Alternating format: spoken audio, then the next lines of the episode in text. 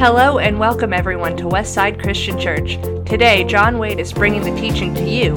So grab a Bible and join us as we study God's Word together.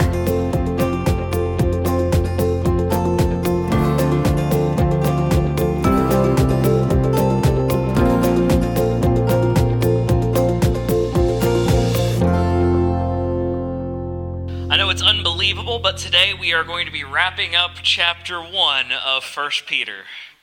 It's only taken us the better part of three months. There's a lot to get into in the remaining three verses of uh, 1 Peter, so let's go ahead and uh, have a word of prayer, and then we'll dive right into our text for today. Uh, so let's pray. Father God, thank you so much for Peter's words um, to us. And Father, we pray that we would take them to heart, uh, that we would learn from them, that we would grow and mature in faith to your great glory, Father. That is our strong desire that uh, your name would be made great. Um, Father, that we would um, grow in our adoration and our exaltation, our worship of you, that our desire to follow after you would grow more strong um, as we go from day to day. And Father, we pray for help with that. We pray for the indwelling of your Holy Spirit. We pray for his power to work in us as we read the text and help us to understand. Father, we love you so very much. We pray these things in Jesus' name. Amen. We are in 1 Peter chapter 1 verse 22 through 25. Uh, and it says this. It'll also be up on the screen. Also, if you have uh, a tablet or a smartphone uh, and you have the Faithlife Study Bible um, app, you can follow along with our presentation in Proclaim and see all of our verses there. Uh, but this is what it says. Having purified your souls by your obedience to the truth for a sincere brotherly love, love one another earnestly from a pure heart since you have been born again, not of perishable seed, but of imperishable, through the living and abiding Word of God. For all flesh is like grass, and all its glory like the flower of grass. The grass withers and the flower falls, but the word of the Lord remains forever. And this word is the good news that was preached to you. So far in 1 Peter, we've already seen a great deal about hope, joy, and holiness. And Peter continues with these same thoughts, but he also builds upon them further in this passage. Peter says that while we're not achievers of our salvation, while nothing that we do merits our salvation, we are most assuredly participants in our sanctification. There's a difference. Salvation, we're dealing with what saves you from hell. Sanctification, we're dealing with the ongoing process of growth and being becoming holy. This ongoing process, this sanctification, is the process of maturing as a believer, of growing in faith as a Christian. And we are intimately involved in that process. We are directly responsible for this aspect of our lives and faith. You are responsible before God for your continued learning and growth. You are responsible to learn, to grow, to read, to worship, to commune, and to fellowship. You are responsible for the practical day to day living of life as a follower of Christ. So many people mistakenly believe that since we can't earn our salvation, that that gets us off the hook for obeying God's word, but that's not how this works. That's not how this works. Certainly, we don't earn our salvation, but that doesn't get us off the hook for responsibility before God. That doesn't get us off the hook for obedience. We don't get carte blanche to go and do whatever we want, whenever we want, however we want, because we have been and are being saved. We must be changed by God's work in our lives. In fact, Scripture says very clearly that if the evidence of the Spirit is not there, then the Spirit's not there. Salvation doesn't exist. There must be fruit. There must be fruit.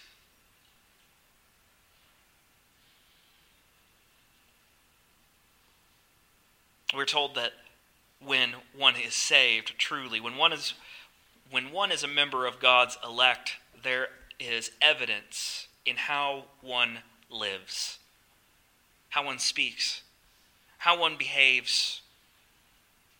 The results of our conversion as Christians should be holy living.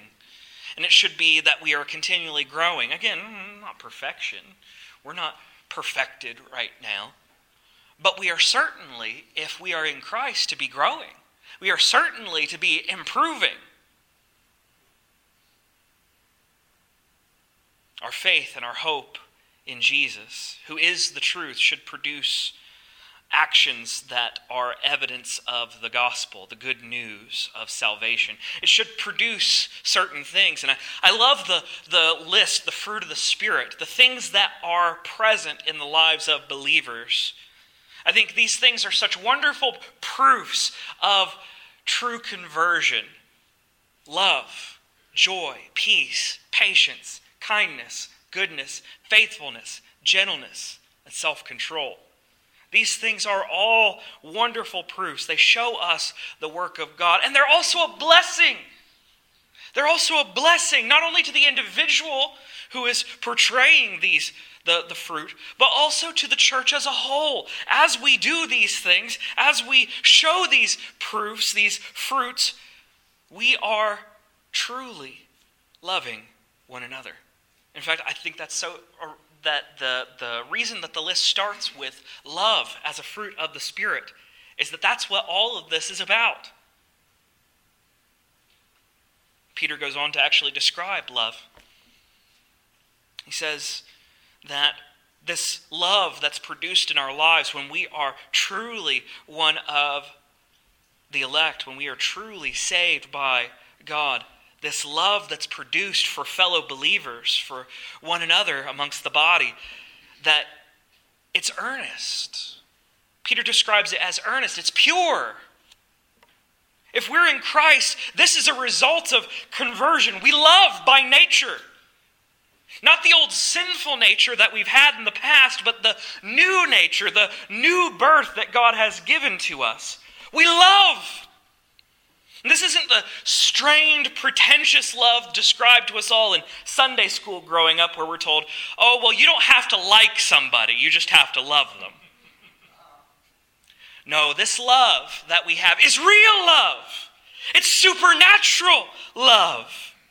It's not found in nature. It's not found in the natural world. It is supernatural love that comes from God. It is not a forced or belabored love. That's not to say that it's not sometimes hard work. It most assuredly is. But genuine love is not hate masquerading behind empty words. This is so very important for us to get as Christians because a significant portion of the problems in the church in America today could be solved if people actually prayed that we would be filled with the love of Christ and that they would love their brothers and sisters in Christ and that it would be overflowing from their lives. So, what does this holy, supernatural Christian love look like? Well, Paul gives us a pretty good picture in 1 Corinthians what love this love looks like. He says this, 1 Corinthians chapter 13 verse 4 through 7 says this, love is patient and kind. Love does not envy or boast. It is not arrogant or rude. It does not insist on its own way. It is not irritable or resentful. It does not rejoice at wrongdoing, but rejoices with the truth. Love bears all things, believes all things, hopes all things, endures all things. As Christians, this is the type of behavior that God expects from us towards one another in the church. And that, quite frankly, is produced by the work of Christ in the life of the believer. When love is not present, we gossip, we slander, we belittle, we falsely accuse. We are overly critical. We go behind our brothers and sisters' backs. We keep things secret that not, ought not to be. That is not acting in accordance with the new life that we have been given in Christ Jesus. It's not acting like Christ Himself. You know who we're acting like when we do those things? we are acting like the Pharisees. The Pharisees, it's not a good thing to be compared to. That should concern us a great deal. Jesus says of the Pharisees that they do not belong to him. He says they are not the sheep of his pasture. They belong to their father, the devil. Jesus' words, not mine. When we do not love one another as Christ has commanded, we are showing our true colors. We are commanded and enabled to love one another as brothers and sisters in Christ. And a couple things to note. Number one, this doesn't mean that we're always going to get along. Sometimes we're going to get angry with one another. We're going to hurt one another, even sin against one another. But our love is stronger than those things. It binds us together and enables us to forgive one another. It helps us overcome differences and work through the hurts and effects of sin. It binds us together, as the old song says. Bind us together in love. And when it does this, it does so to the glory of God. Number two, in talking about love here, Peter is talking about the love amongst Christians for Christians. This is so very important that we get. Remember what I said about reading the Bible? Context is king. He is speaking of believers' love for other believers. That's not to say that we shouldn't love non Christians, but rather that we love our non Christian friends in a different way. We love non Christians in a different way. Our love for those outside of Christ works somewhat differently than for those who are already part of the body. Just as I don't love each of you in the same way that I love my wife, we too don't love those outside of Christ in the same way we love our brothers and sisters in Christ. So very important for us to get that we love differently. Because if you love those outside of Christ in the same love that you love the church, you're not going to be an effective minister of the gospel. You're not going to be an effective minister of the gospel.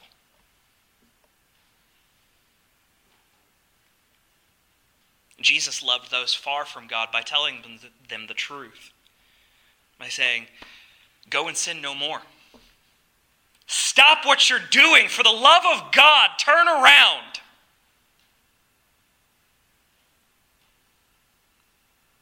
There's a fundamental distinction in identity between those who are in Christ and out of Christ. Remember what I just said about the Pharisees? There's only two groups of people the sheep of Christ's pasture and those who are not his sheep.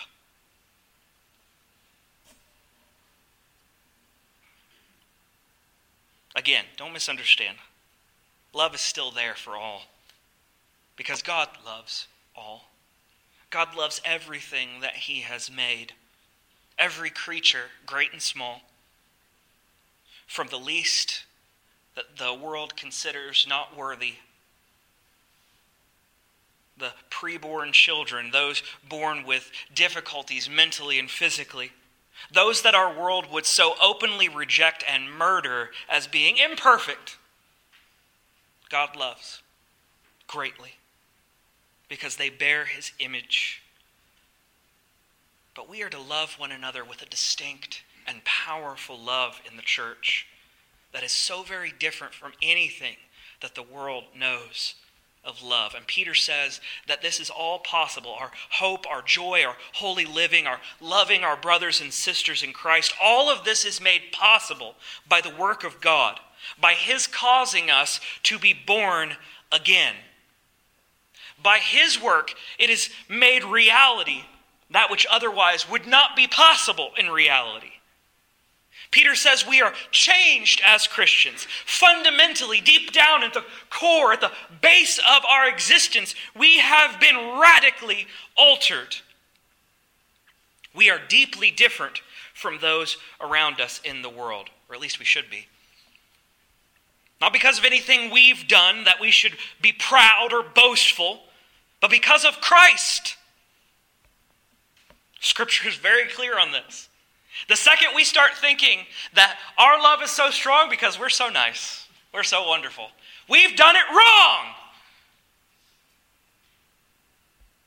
The only place that we can boast in is in Christ Jesus.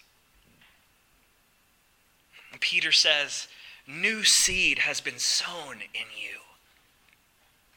New seed has been sown. Not perishable seed, but seed that is imperishable.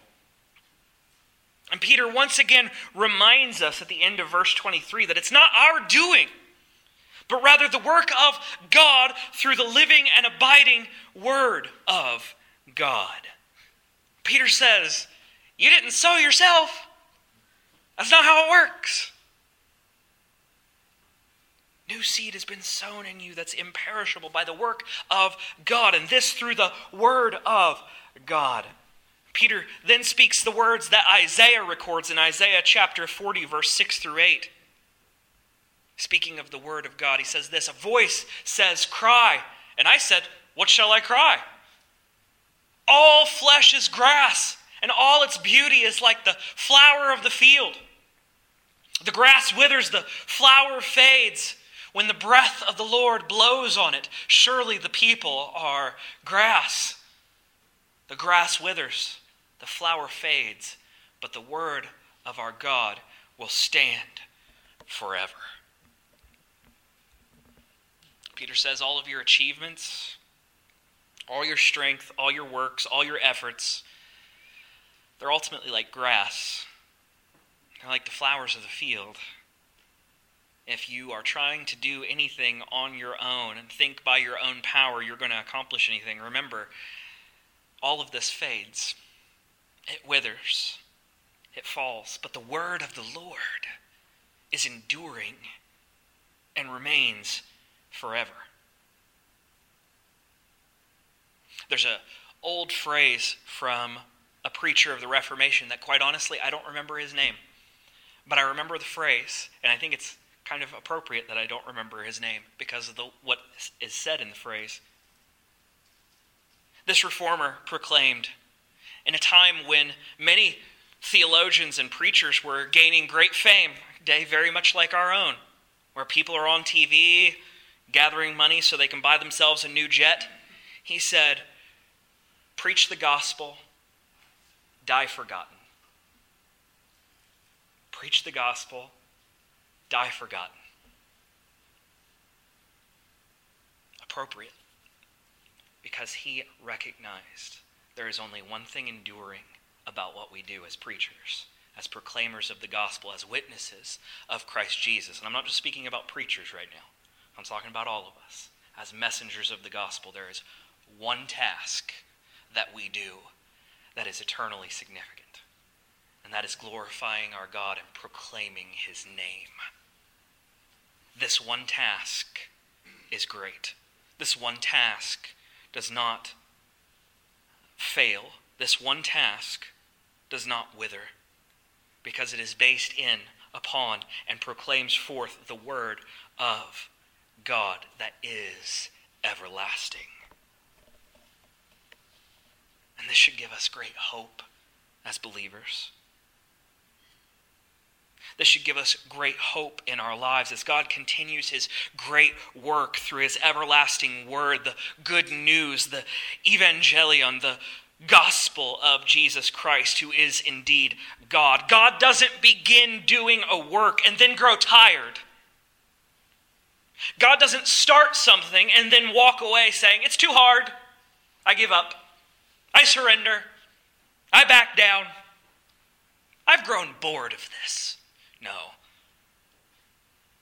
God doesn't do that. When God begins a work, he doesn't fall short of the task.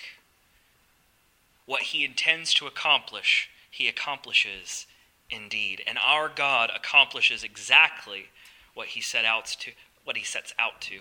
He is faithful and strong to such a degree that even his very words remain forever. When all else fades and withers and crumbles and dies. There's something powerful in the Word of God.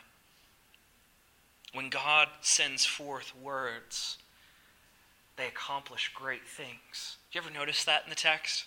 When God speaks, things happen. Things happen. Great things. Awful things. Amazing things. I'm using awful there in the true sense of the word, full of awe, not bad.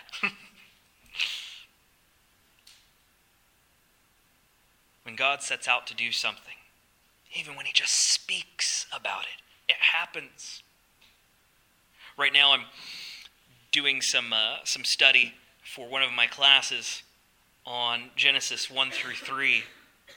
And it's so very interesting to me the rebellion of secular theologians who come to the text and say, oh, well, God couldn't have possibly created out of nothing.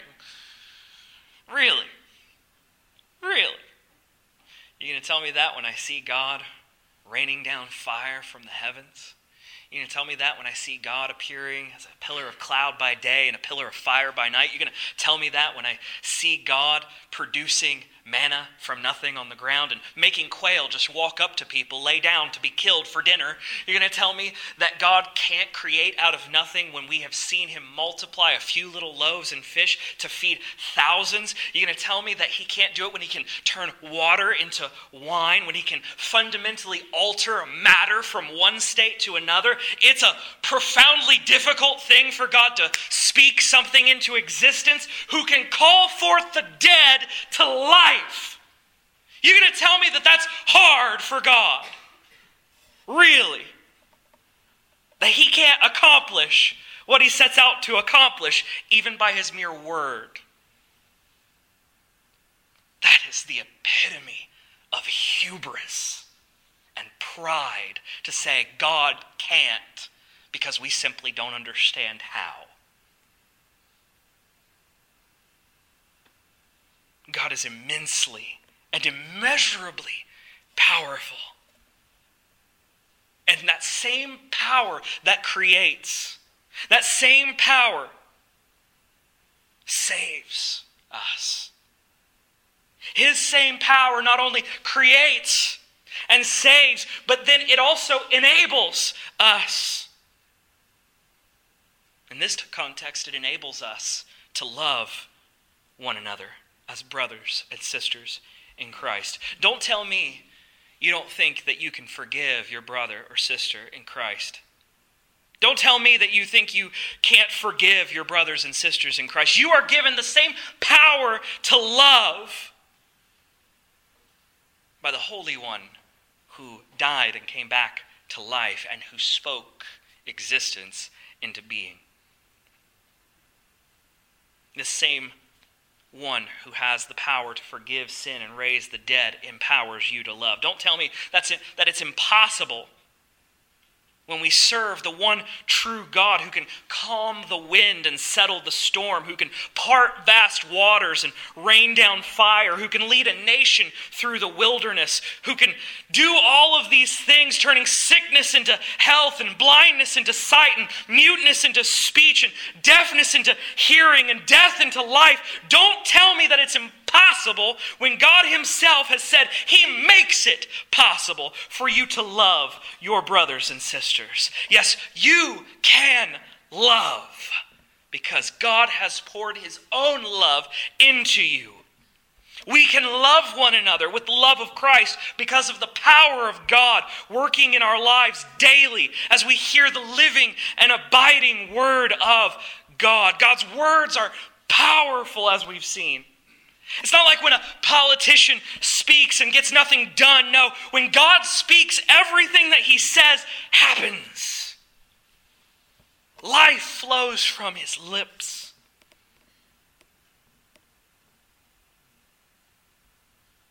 And it's not the love that we're so used to seeing.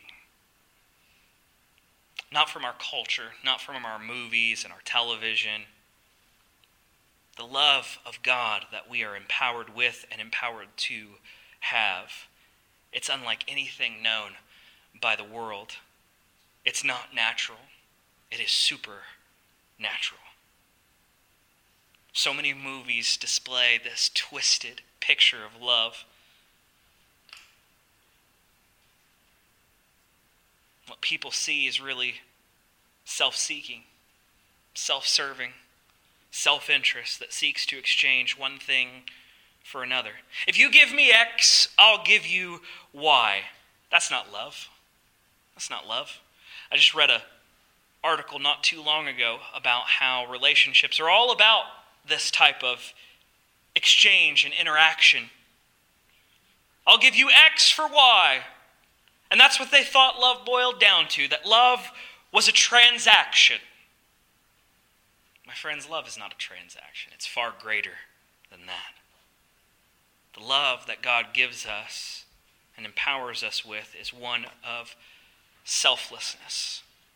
It does not seek recompense. It's not a transaction, a sale, a swap, or an exchange. It is freely given.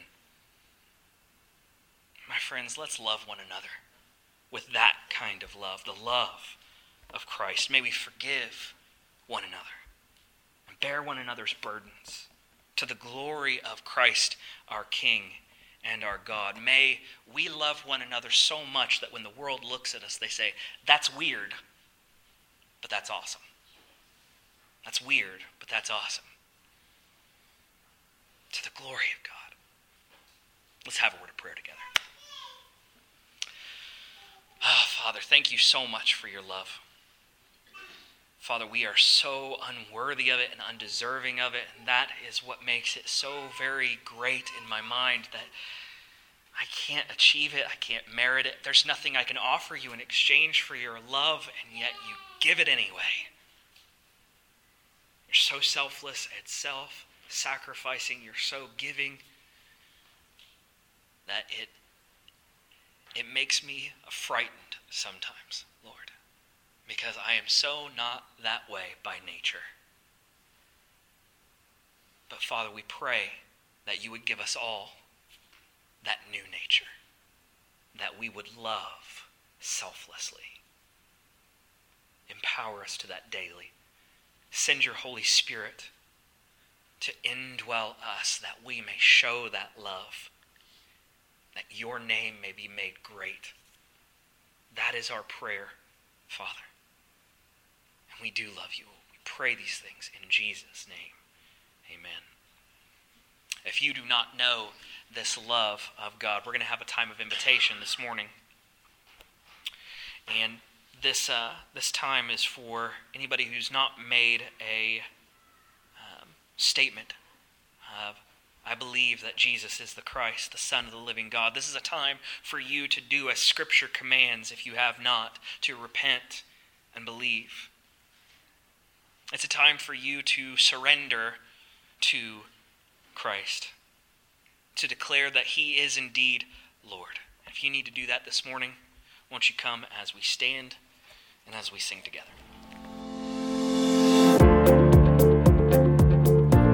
Thanks for joining us for the message today.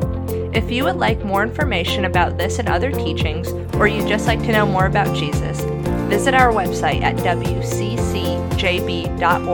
or come visit us at 1405 Persimmon Ridge Road in Jonesborough, Tennessee. Check our website and Facebook page for service times. We hope you join us again and that we'll see you soon.